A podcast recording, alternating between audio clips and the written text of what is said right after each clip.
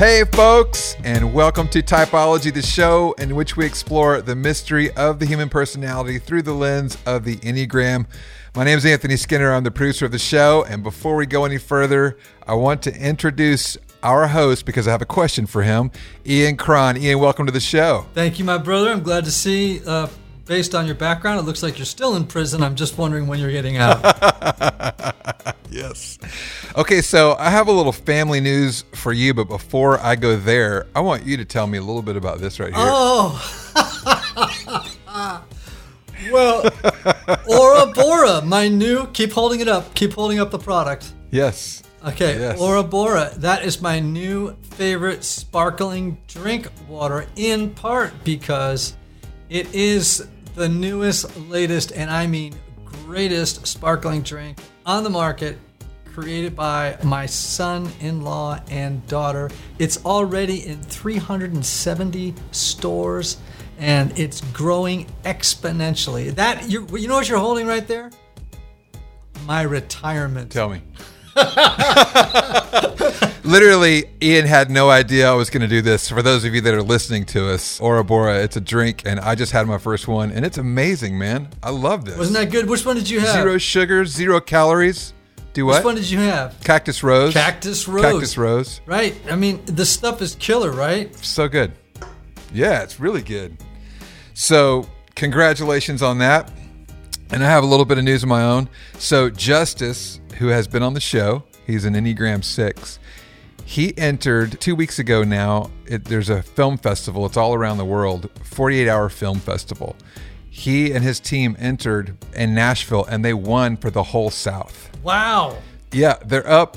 Today was the final judging, so we don't know the results. But today they're up against LA, and it'll be all over the world Wow. that he'll be going up against next. So pretty amazing. So I'm proud of him. Pretty cool stuff. We have an amazing guest today. We I'm pumped about this show. yes, I, I am pumped about this show as well. I, I it was one of the most interesting, delightful, fast-paced, uh, deep conversations I've had in a very, very long time about the Enneagram, particularly about Enneagram sevens, but well beyond Enneagram sevens. We, uh, it's with Blake Mycoskie, the founder of TOMS Shoes, and um, what a what a remarkable human being, and what a fantastic conversation. Amazing. And he has a new company Madefor which we talk about a little bit in the show and some other things that he has done and is doing. But I feel so inspired as a four, as a human being. It doesn't matter what number you are, you're going to love this show. Well, listen, if he raised the spirits of a four, everybody hang in there.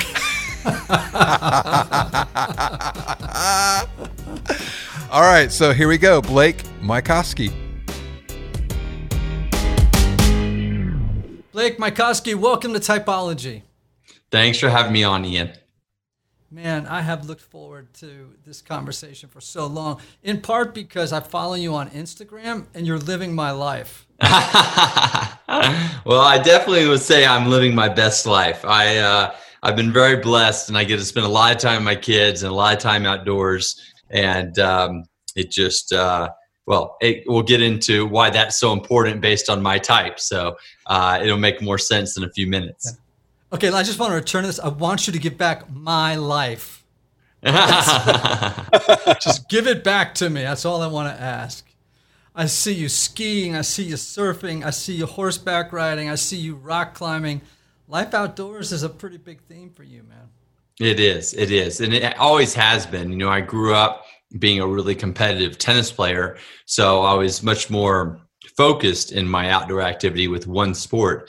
But once I realized I wasn't going to be a professional athlete, I kind of turned that passion for athleticism and being outdoors to a myriad of uh, activities. And one thing I learned from um, Yvon Chouinard, who's the founder of Patagonia, he he really has this great philosophy around activities of you can actually get to about 75% of your proficiency um, it- you know pretty quickly and you can enjoy a lot of the things that way versus trying to master something and then you have to give your whole life to it um, and so i've kind of went from the mastery philosophy when i was age 10 to say 20 to uh, this idea of I'm really happy being 75% of my potential proficiency in many activities.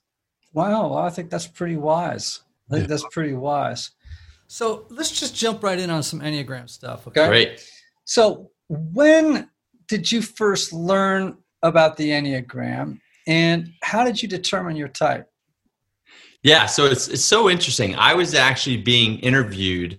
Um, I don't know. It, it, was I think it was for Esquire magazine or GQ, one of the men's magazines, and uh, the the interviewer came to my ranch here in Jackson Hole. This is two years ago, and um, at the end of the interview, he said, "Oh, by the way, what type are you?" And I was like, "Blood type." And he's like, "No, Enneagram."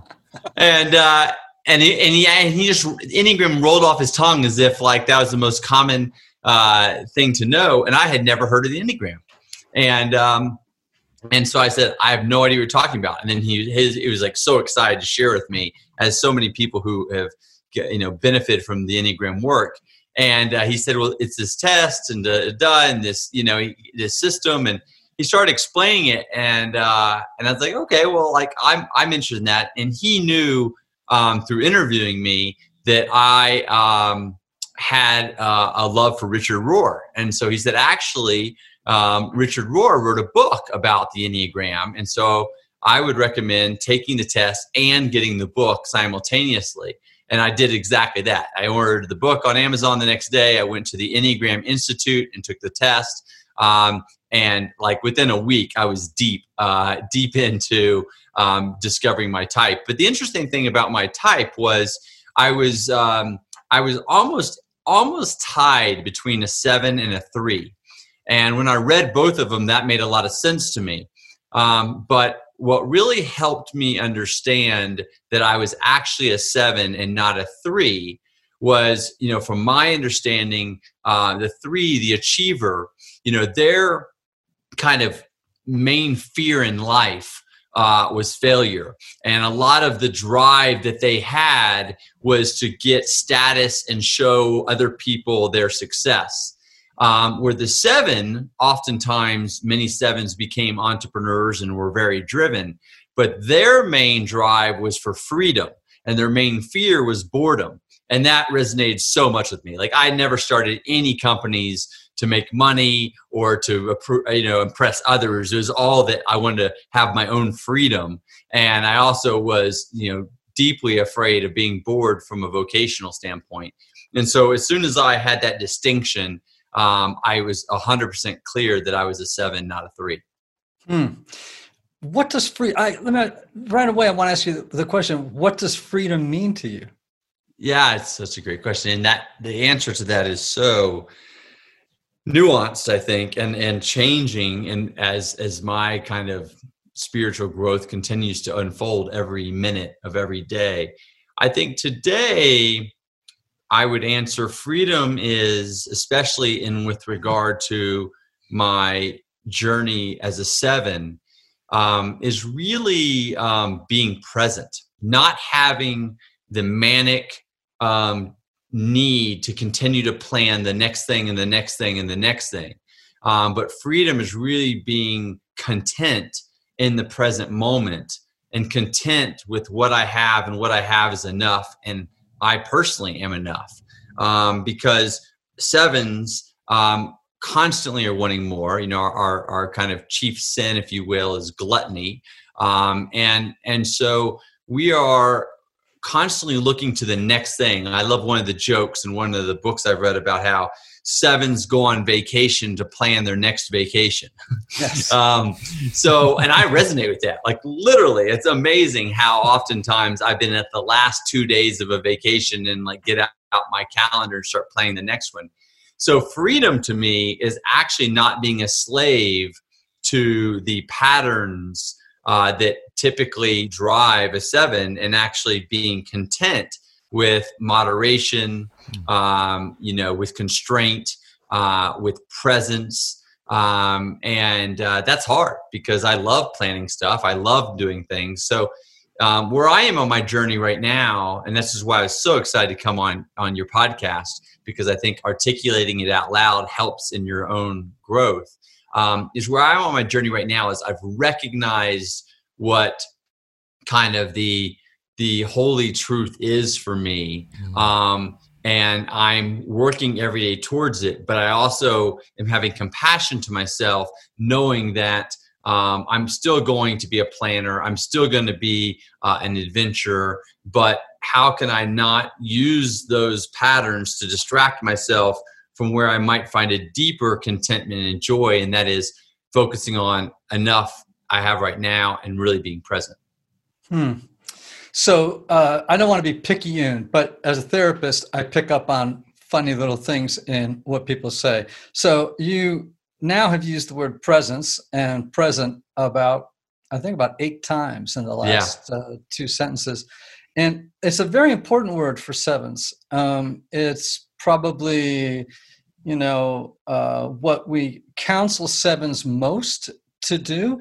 And hmm. it's rather sad because, actually, from a spiritual perspective, presence is something that people of every type should be seeking after. It's just more of a challenge in some ways for the monkey mind of the seven to achieve. Like like a five, like fives make great Zen monks. Actually, yeah. they they have sort of this like onboard equipment, you know, that says, "Oh, non-attachment. Watch this." You know, yeah. it's like yeah. here they go. So I want to know now, now that I know uh, other words, uh, the meaning of other words like freedom in your life. What does presence mean? Well, I mean, it's so important to me that you're going to laugh. And I'm glad we're on a Zoom call. See if I can move these bracelets. I have literally tattooed it to my wrist be present. um, so you're, that's hey man, you're taking this crap seriously. yeah, this is how committed I am.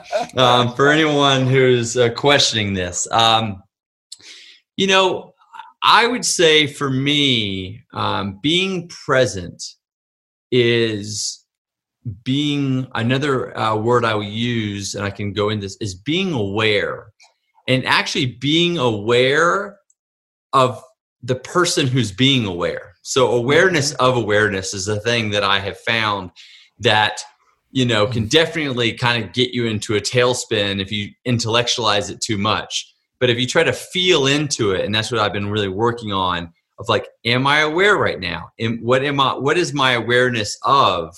And that brings me to a um, dropping into the present moment in a way that nothing else really has. And so um, being present is really being aware um, and also like i would say focused but in a wide range of vision. So i think like a five can get super focused on something um, and so focused that they actually might lose the presence.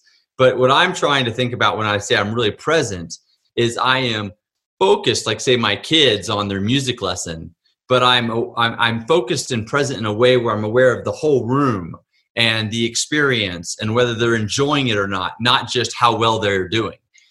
Um, and so, um, to me, presence is a kind of a, a very soft gaze, mm. soft feeling, but um, very much uh, focused on a on a singular moment and not living in the future or in the past. So I have a meditation coach, uh, teacher, and uh, I have a you know, I try to have a daily 30 to 40 minute practice. That's my goal. And I probably achieve it maybe, you know, five, five days a week, hopefully five days a week.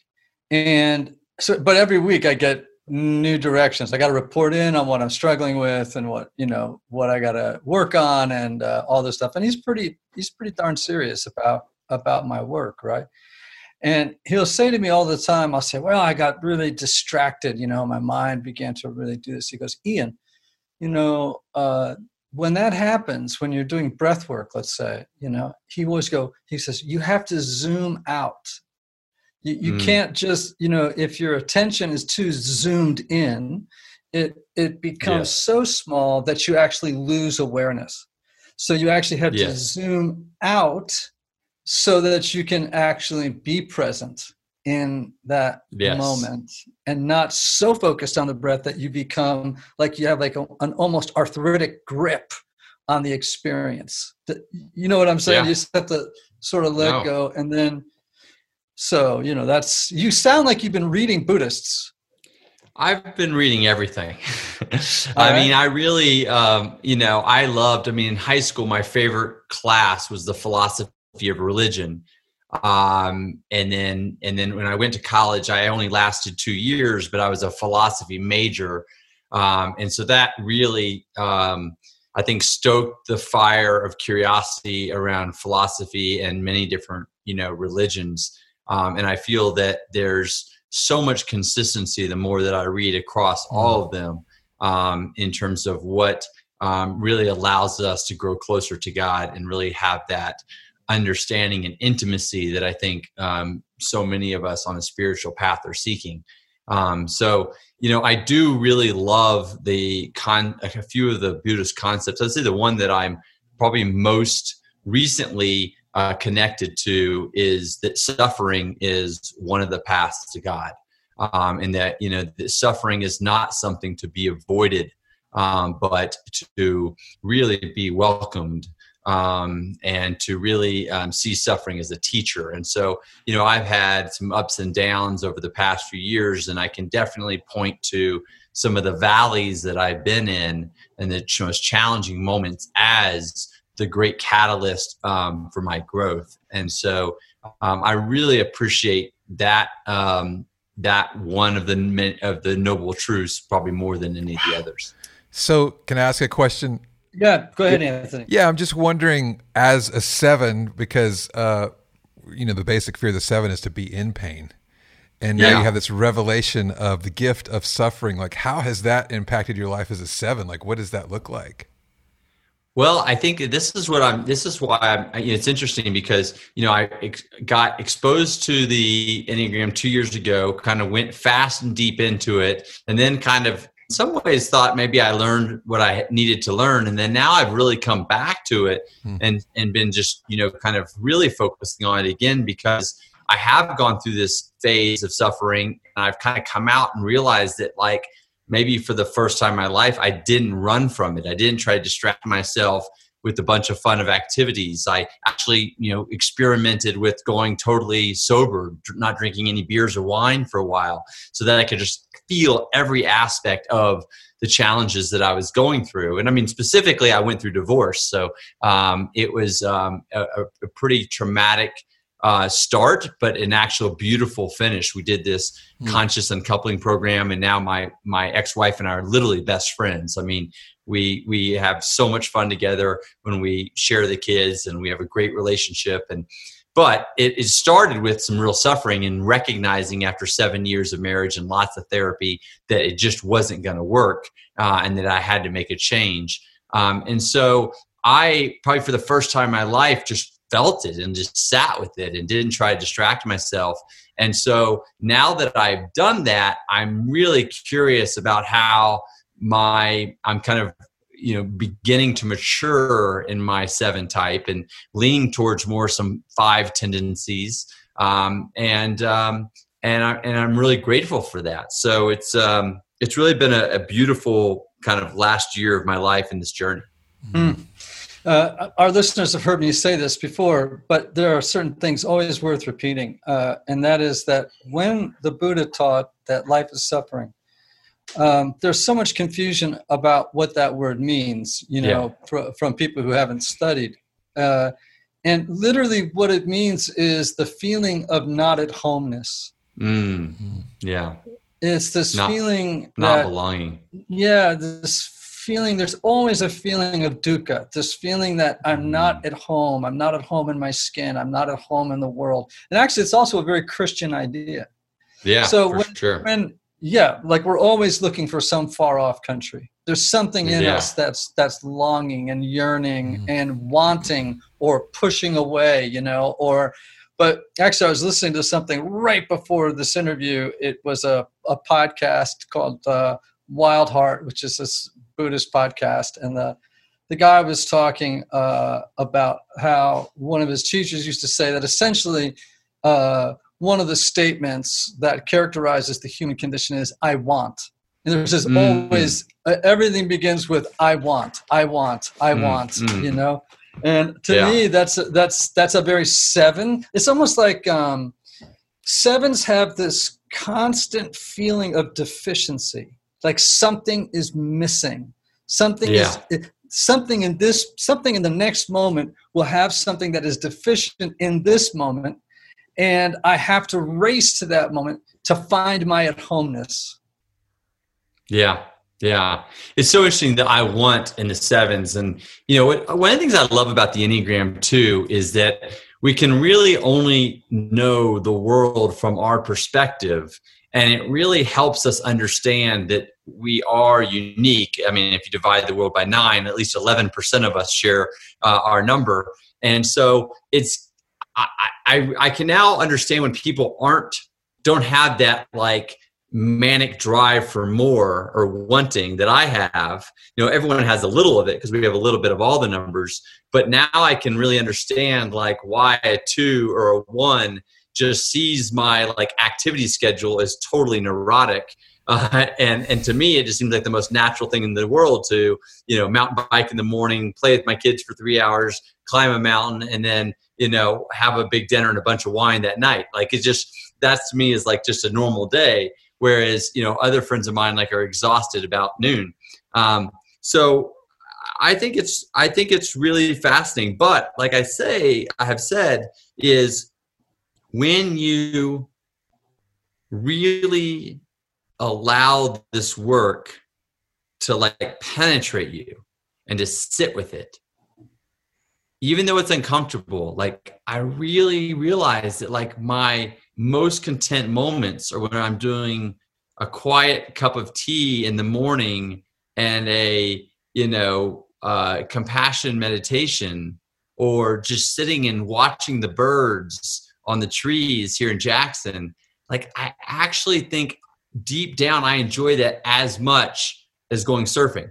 And so that's really starting because I'm allowing that to happen and allowing me to not be a slave to the identity that I created the first 40 years of my life, both to the outside world and internally. Um, and that's when I think the work really starts to transform you when you when you're curious about what it would be like to not just be the way you've been. Yeah, you actually stole a question from me, and and uh, that was that people not so much necessarily in the enneagram world, although I guess so, but but certainly uh, people uh, like Byron Katie, for example, or Yeah. others, they talk about the importance of doing the work, and whenever they talk, say the word, work, it's always capitalized. Yeah, know? yeah, you're right. Uh, yeah. And so, what if anything? And I think you partially answered it, but I'd like to hear more about it, uh, especially through the lens of the Enneagram. What does the work mean? Because I think it confuses people. They're like, Sure. "Does that mean? What does that mean?" So, so this is. I'm so glad we're on Zoom. So, just below the "Be Present" tattoo, I only have a few tattoos. It's, going to sound like I have them all over my body. I think I have five total. But just under that, you can see here it says "Do the work," and uh, you know what's so funny is that I'm spending this entire podcast interview um, nailing uh, tattoos that you have that I didn't know about. I love it. It just, but it shows the authenticity of the commitment, right? I actually got the do the work tattoo first, and I got it after I did the Hoffman process four years ago. I don't know if you're familiar with Hoffman Yes. or not, Yeah. but it is um, it is an incredibly transformative seven day process uh, that really helps you understand the patterns uh, that you adopted from your parents and how those are causing you to you know kind of live uh, a life of maybe not freedom because instead of consciously making decisions and being the person that you God you know created you to be, you're living out so many of these patterns that you did to either receive the love or the attention of your parents. Um, and so do the work out of the Hoffman process, which I think is exactly what Byron Katie's speaking about, and exactly people who are involved in, in really using the Enneagram to transform, is to me, doing the work is it's one thing to obtain the knowledge, but it's another thing to commit to actually putting the knowledge into practice in your life and often a very uncomfortable way. Um, and so, you know, doing the work, I'll use a very personal example. So, one of the things that I recognized um, through Hoffman was um, I received so much attention. I was the first child in my family, and I was also the first grandchild. And my mom did not work at that time. And so her entire life and pride resolved around me, this firstborn. And I uh, experienced that very strongly. And so a lot of good came from that. I developed a lot of co- confidence in myself. You know, I had a, a feeling of always being loved and supported.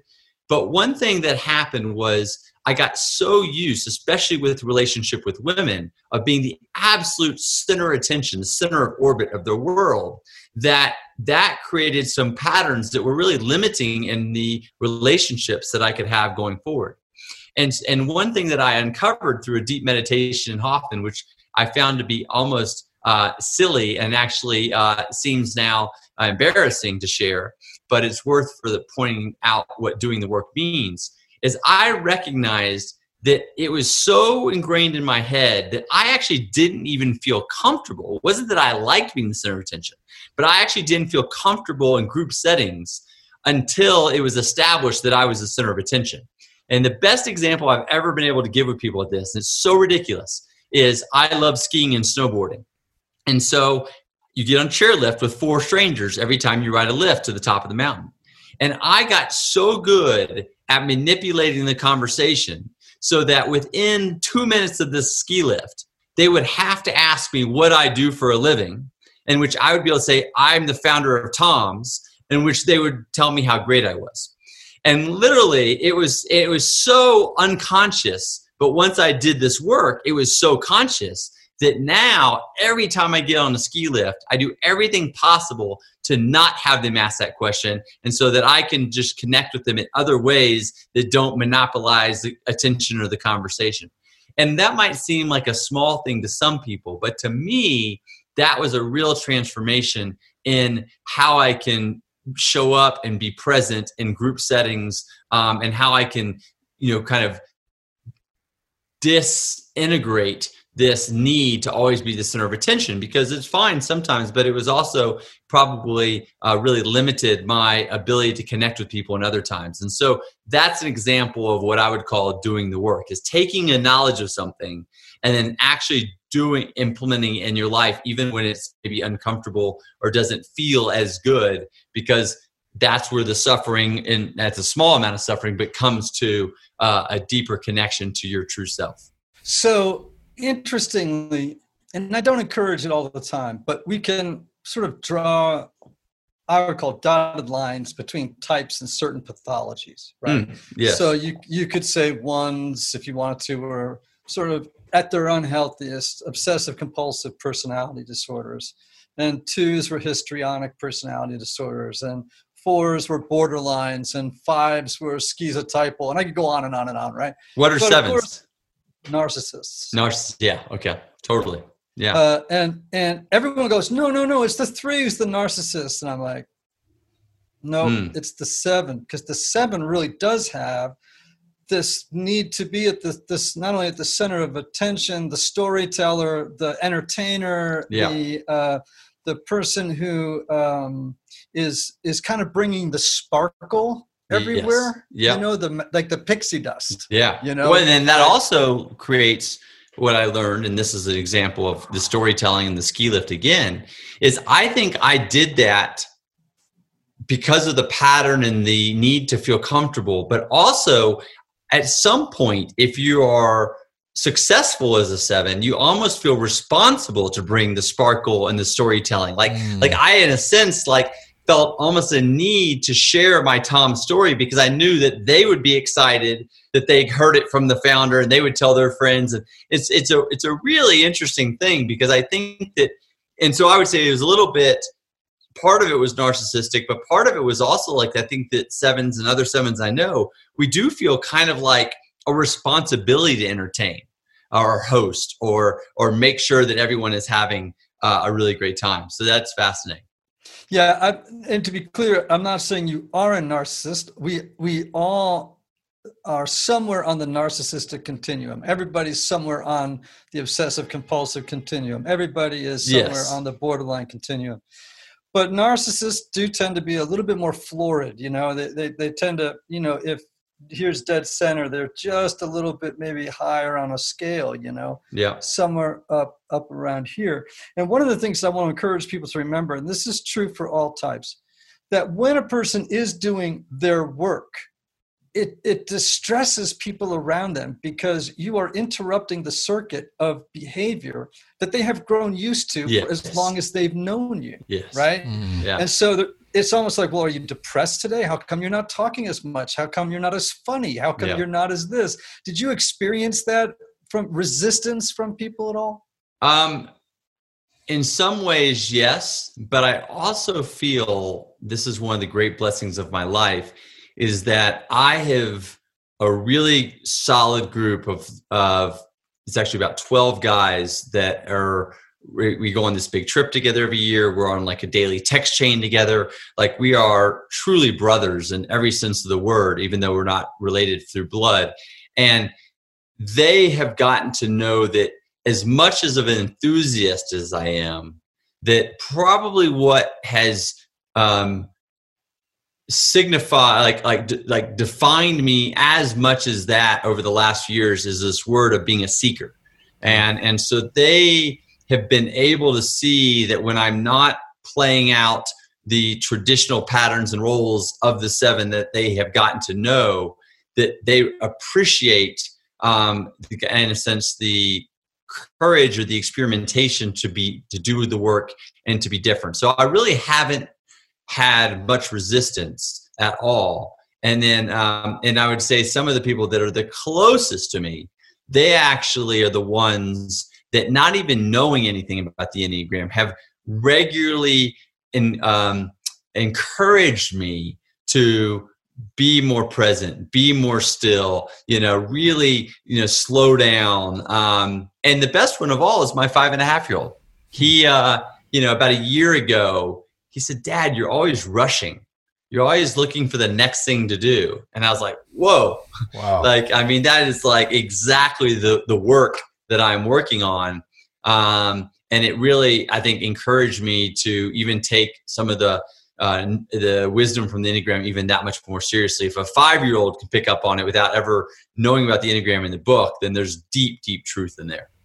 You know, um, one of the things that I've thought about, you know, we we've assigned mm, descriptors, or actually the word would be signifiers, right, to each of the types, and they really don't mean anything. Uh, different teachers use different signifiers. Um, sometimes, for example, uh, sevens are called the epicures; they're not even called the enthusiasts. You know, mm-hmm. um, and uh, you know ones uh, are called the perfectionists but i've sort of changed their name to the improvers mm.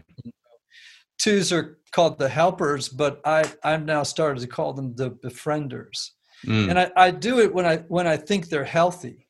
You Yeah. know what i'm saying? Like like when you're not so healthy you're the helper. But when you're really doing great you're the befriender. Yeah. So when you're not very healthy you're the enthusiast. Are you now saying to me that when you're in a good space you're the seeker?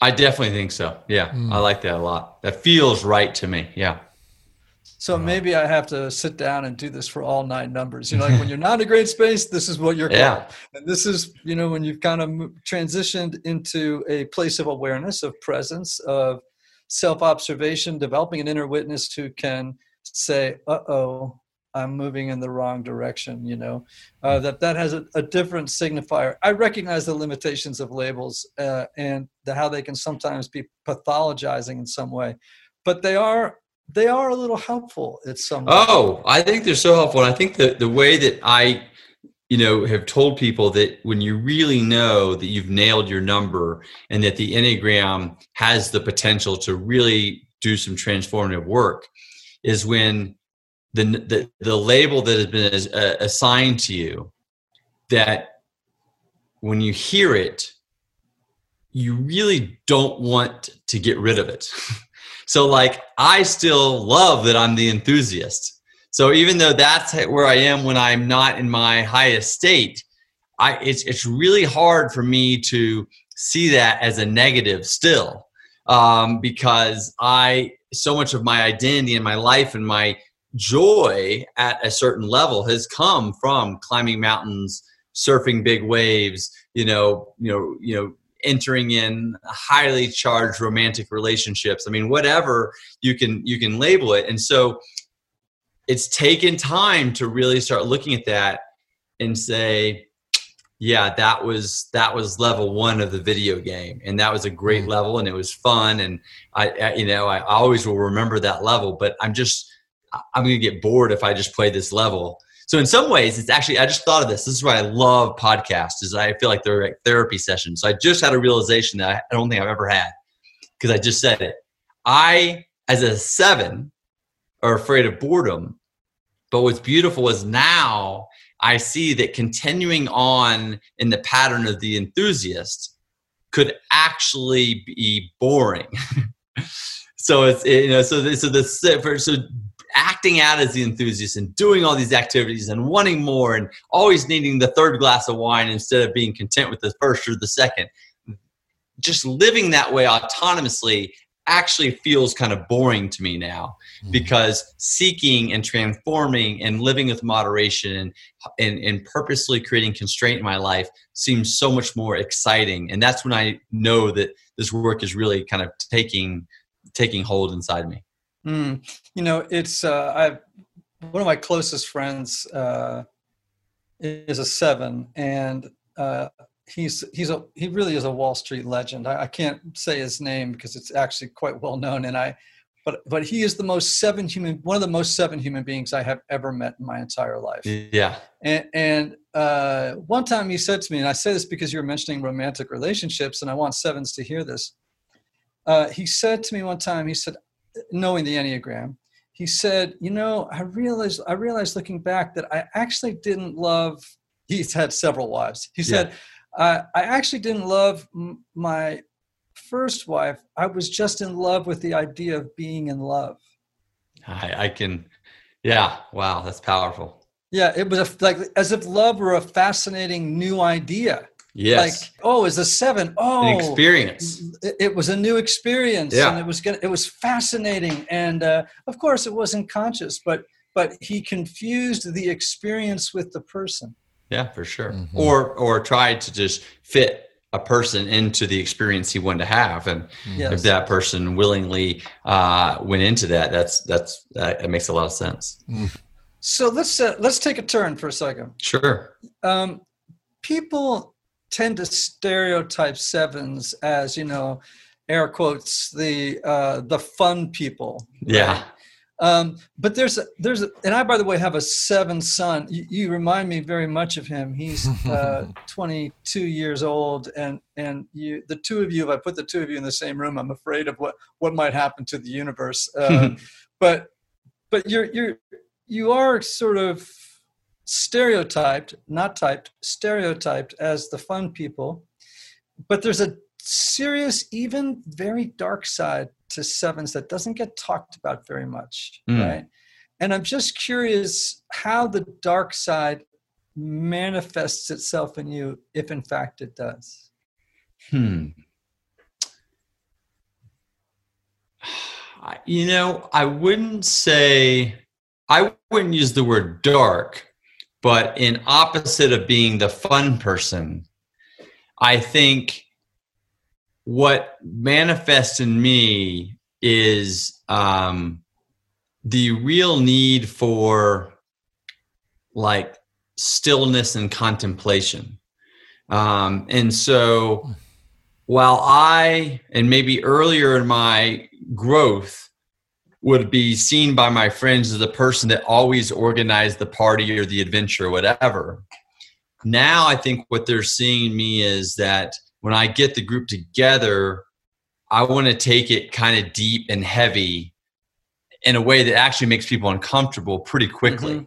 Mm-hmm. Mm-hmm. Or, you know, that I will talk about things that are, you know, potentially taboo at a dinner party now versus just wanting to talk about bullshit and, you know, have fun. And so I think that's part of me understanding that I am kind of maturing and even more moving more towards a five maybe um, where I'm much more interested in kind of um, I wouldn't use the word dark, but but deep and real and hard conversations than I used to be. And that goes back to the question about avoiding pain. Um, if I kind of really am in a good place and have kind of breathed a little bit and calmed my nervous system, I actually really enjoy a hard conversation. And this is happening now that, you know, I have uh, an ex-wife who I'm very, very close with and, you know, we're co-parenting week on, week off with the kids. We live in the same town. Um, you know, we're both starting to date other people now. Like there's some hard conversations that are happening.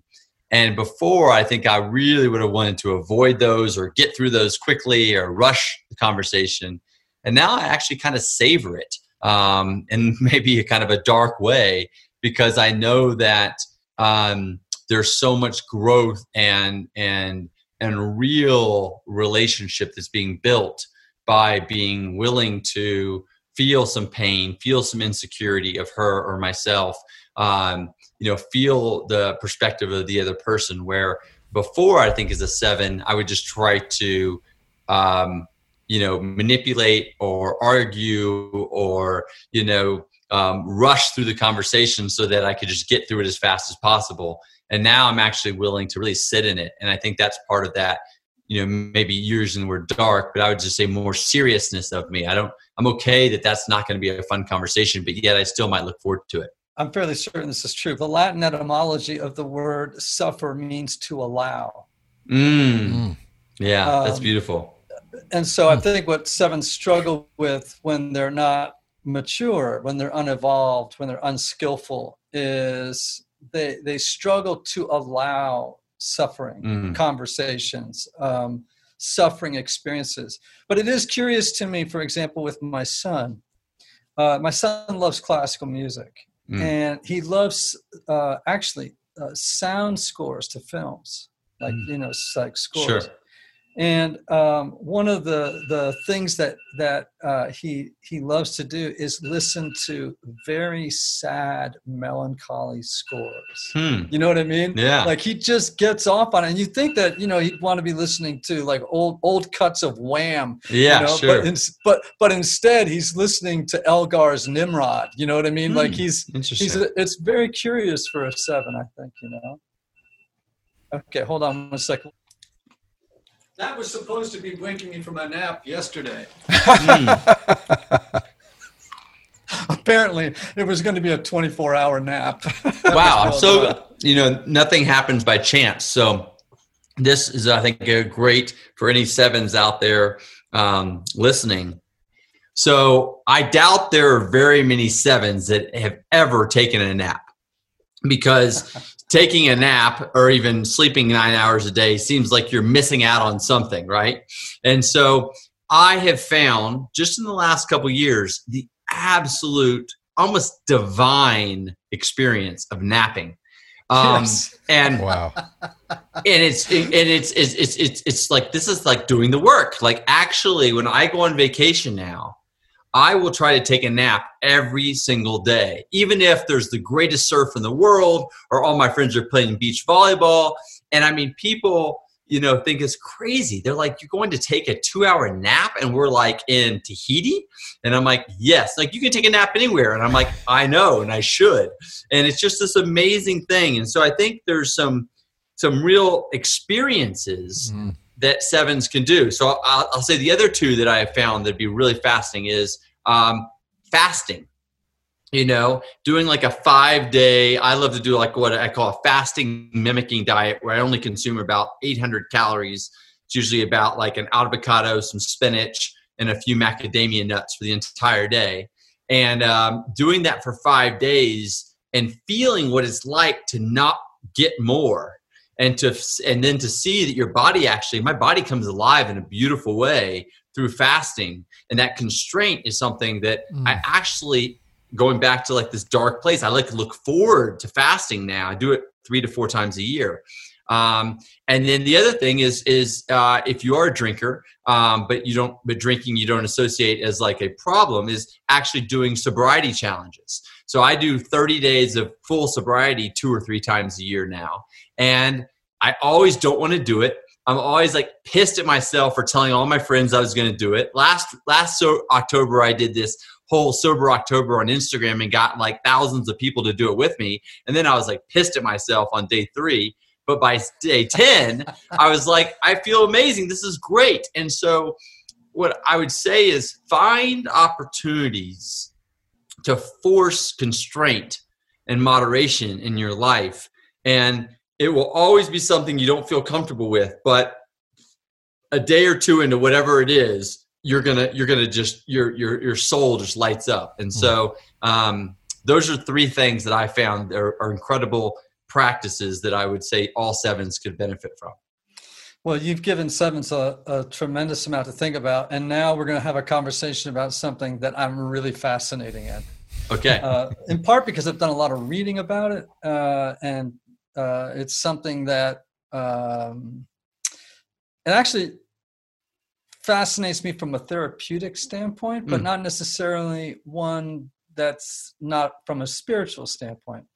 And that is that you you're funding the Center for Psychedelic and Consciousness Research at John Hopkins University. Yes. And and I want to know where that idea emerged from. Sure. Um, well, the idea really emerged from a, a, couple of, I guess, a confluence of events in my life.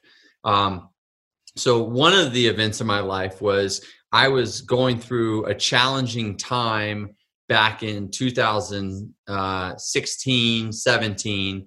I had sold um, half a TOMS. I stepped down as CEO. I, I, you know, we had our first child. I was feeling um, a little bit rudderless in terms of my purpose. Uh, I wasn't working, you know, as much as I used to, um, and and I just kind of, for the first time in my life, felt a little bit depressed, and um, and I was kind of trying to figure out a way to snap out of it. And I did not want to go on antidepressants. Um, I just, I, there's something inside of me just didn't feel like I wanted to sign up for something that potentially I could become dependent on. Um, and so a friend of mine said, you know, have you ever, you know, tried any psychedelics? Um, you know, specifically psilocybin and ayahuasca. And I said, no, I've never done drugs in my life. And they said, well, we don't really call them drugs, we call them medicines. Um, and if done in the right therapeutic setting, um, they can be incredibly helpful in kind of opening up um, people and getting them out of a potential funk. And so I went down to South America um, in Peru and I did ayahuasca. And uh, it was a incredibly powerful experience for me. I mean, I've always had a deep faith uh, in God and connection to Jesus, um, but this took it to a level that no reading Richard Rohr ever could do.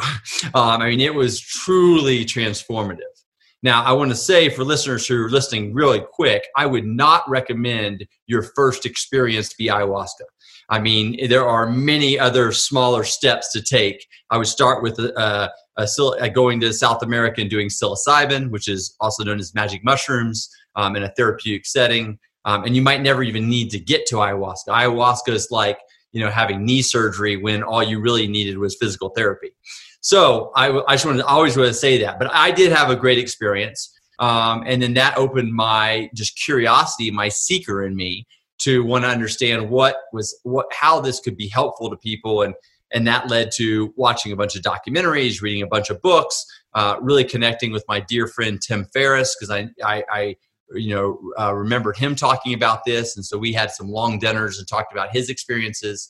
And ultimately it was tim that said hey like as a philanthropist and as someone who wants to address some of the mental health challenges in our country there is in Tim's words, a historic opportunity mm. to be a part of a few different donors to potentially move this uh, to the place where it becomes legal in the United States in the therapeutic setting. And they can help people with a host of issues from the opioid crisis to depression to, you know, uh, end of life uh, fear um, and anxiety and stress. And so I saw it as a incredible opportunity to put philanthropic dollars on something that was truly cutting edge. Mm. Now, also at the same time, and this has led to my new company that I launched in March, which is called Madefor, is I also found that a psychedelic experience, while it can be transformative, is very hard to integrate long term into your life. And so, beyond having that experience, I started meeting with a neuroscientist at Stanford named Andrew Huberman. And Andrew Huberman um, really opened me up to this idea that there are ways to change our state of our brain from a fixed mindset to a growth mindset. And specifically, the best ways that he has seen that happen was through the adoption of new positive habits and practices from a physical and mental perspective. And so I ended up then going on this journey, which was two years long um, and beautiful, where I met with top scientists from Harvard, Stanford, all these universities that were studying these what I would call keystone habits that the people who are you know reported as flourishing and really thriving the most in society do a lot of. And during that process, I also met my business partner, Pat Dossett, who was a Navy SEAL for nine years. And after being a Navy SEAL, he really um, developed a fascination of taking some of the amazing uh, training and access to habits and practices that the seals got to you know kind of everyday people because he really has this huge heart of gold and wanted to help eliminate a lot of the self-inflicted suffering that we experience just living in this modern age. And so what was so fascinating is and i love talking about this because my suffering my you know you know kind of diagnosis with mild depression led to two of the most profound experiences of my life. One, having an experience with psychedelics, which then led to me becoming a major donor both in John Hopkins and the MAPS organization, uh, which I think is going to have a huge impact on you know these these these real uh, you know challenges that we have in our country. And then the second thing on the totally end of the spectrum led me to really from a scientific standpoint understand how basic habits and practices when taught in a very different way than we've tried to learn them can actually be sustained and change people's lives which led to the company Madefor that i'm spending all my time on now. So um, it goes back to this theme we talked about it that suffering can bring so much transformation, creativity, etc., uh, into our lives. And I'm assuming that people can find out about Madefor made4.com. It's right? actually I wanted to buy that domain, but we could only get get getmade4.com. So G E T made4.com. Check it out. All right. Yeah. Well, um, this has been an amazing conversation, man. I've really mm. enjoyed it. Um, it. It's brought me a lot of uh, joy and um, uh, a sense of vitality and mm. uh, sort of it's actually the word I guess I would give is renewal, you know, mm. to to the day. And uh, so I really would like to to thank you for that and for all that you've done, for all that you're doing, and more importantly, for all that you're becoming. Well, uh, thank you, Ian. This is I was really looking forward to this podcast because I knew it would be very different than than some of the other ones I've done.